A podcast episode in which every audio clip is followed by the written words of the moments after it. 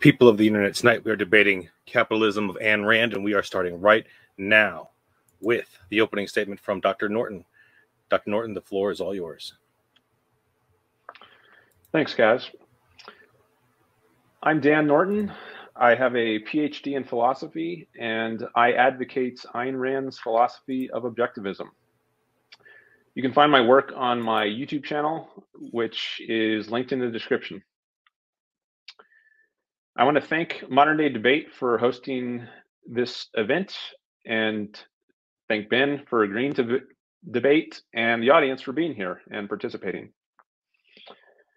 In my opening statement, which I'm told I have up to 12 minutes for, I'm going to be laying out Ayn Rand's defense of capitalism as I understand it. Let me start by asking you to imagine that you are stranded alone on an island. Perhaps you were shipwrecked. In any case, once on the islands, you now have a choice. You can choose to try to survive, or you can just give up and let yourself die. You can starve to death. Let's suppose you choose to try to survive. How will you do it? Well, perhaps most obviously, you need to get food. But how will you do that? You can't just wish food into existence praying doesn't work. You need to do things like search for edible plants or catch fish. But which plants are poisonous and which are edible? How can one catch fish? We aren't born with the knowledge of how to survive. We need to discover that knowledge and then act accordingly. To discover the knowledge we need to survive, we need to think. We need to use our rational capacity and engage with the world. If we do so, we might discover which plants are edible, how to catch fish, how to build a shelter, how to build a fire, which plants have medicinal value, and so on. If we stop thinking, if we stop using our rational minds, we lose our ability to survive or to improve our lives. Now let's say another person washes up on the island. Is that good for you or bad?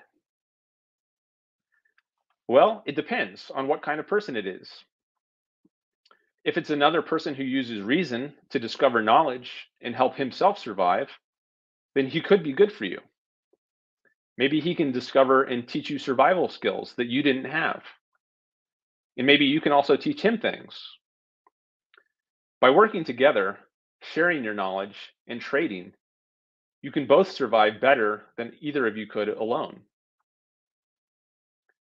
On the other hand, suppose a different sort of person washes ashore. Suppose it's a lazy bum who doesn't ever want to put forth the effort of thinking and producing values. He just wants to live on you as a parasite.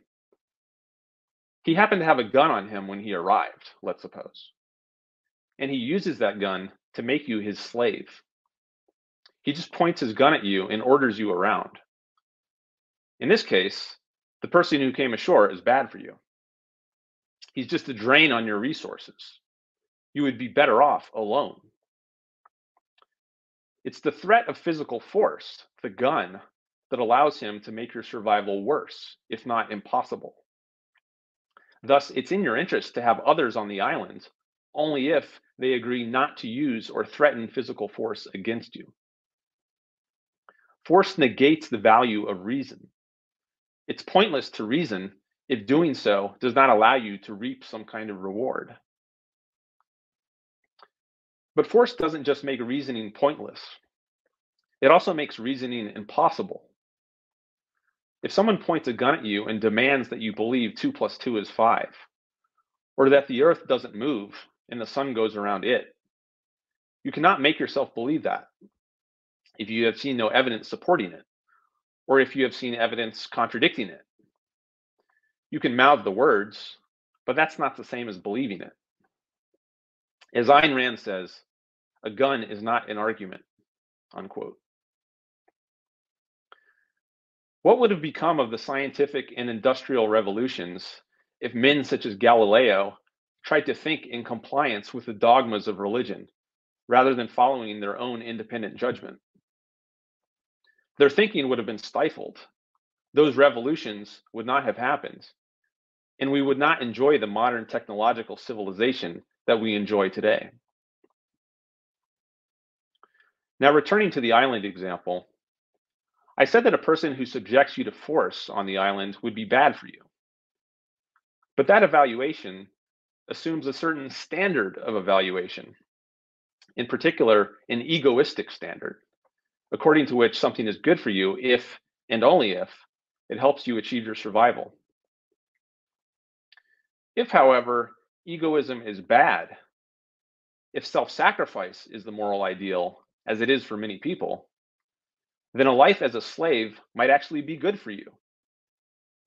On a morality of self sacrifice, what grounds do you have to object when others wield force against you? Insisting that you have the right to live your own life as you see fit would betray an egoistic and selfish attitude, which is the opposite of self sacrifice. If self sacrifice is good, it's better to submit to coercion. Thus, an ethics of self sacrifice is in conflict with a politics of freedom. Freedom enables one to achieve one's survival by using one's mind to one's own benefit. But if one shouldn't pursue one's own benefit, if one should be selfless, there are no grounds for, for insisting on freedom. Instead, one should give it up. Being free is in one's self interest, being a slave is not. In Ayn Rand's view, only an ethics of egoism can ground the politics of freedom. Only if it is right for an individual to pursue his own interest does it make sense to banish force from human relationships. And that's what capitalism does. It allows people to interact with each other only on a voluntary basis. Initiating physical force against others is prohibited. Force can only be used in retaliation, that is, in self defense. The role of the government in a capitalist system is and only is to protect people from force. Thus, the government has a police force to protect people from domestic criminals, a military to protect people from foreign threats, and a court system to settle disputes peacefully. But that's about it. The government does not itself act like a criminal and coerce its own citizens. This means that under capitalism, there are no taxes. Taxation is a form of coercion. If you do, not give some of your money to the government, you will eventually be hauled off to jail by people with guns. Programs that are funded by taxation, such as Social Security, Medicare, welfare, and public education, all depend on coercion and do not exist in a capitalist system. Nor would there be any regulations. And by regulations here, I mean laws that interfere with voluntary actions. For instance, minimum wage laws that force employers to pay at least a certain amount, even though employees might voluntarily agree to a lesser amount. Or laws that prohibit you from taking a drug that lacks FDA approval, even though you might want to take it. The vast array of regulatory bodies that now exists, the FDA, SEC, OSHA, EPA, etc., would not exist under capitalism. A world without taxes and regulations is obviously a far cry from what we have today. So blaming today's problems on capitalism, as is so often done by socialists and others, is to attack a straw man what we have today in America and have had for many decades is a mixed economy, not capitalism. That is, we have a mixture of freedom and coercion. And it's the coercive element, not the free element, that causes problems. Freedom is good, coercion is bad. No country has ever been entirely free of coercion. But perhaps the US in the late 19th century came the closest. And this was a period of explosive growth for the country in which millions of people immigrated here for a better life. Freedom and progress go together. This is not an accident. When men are left free to think and act on their own independent judgment, they can discover new knowledge and build new technology that pushes mankind forward and raises everyone's standard of living. When thought is stifled through government control of speech, when production and trade are stifled by taxes and regulations, progress slows and mankind stagnates or even retrogresses.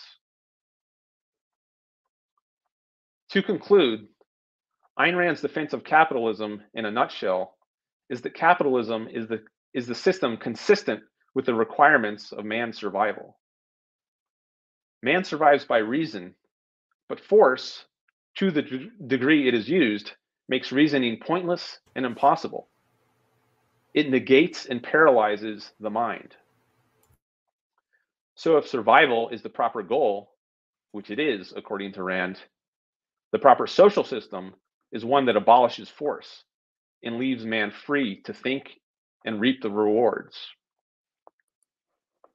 Capitalism is that system.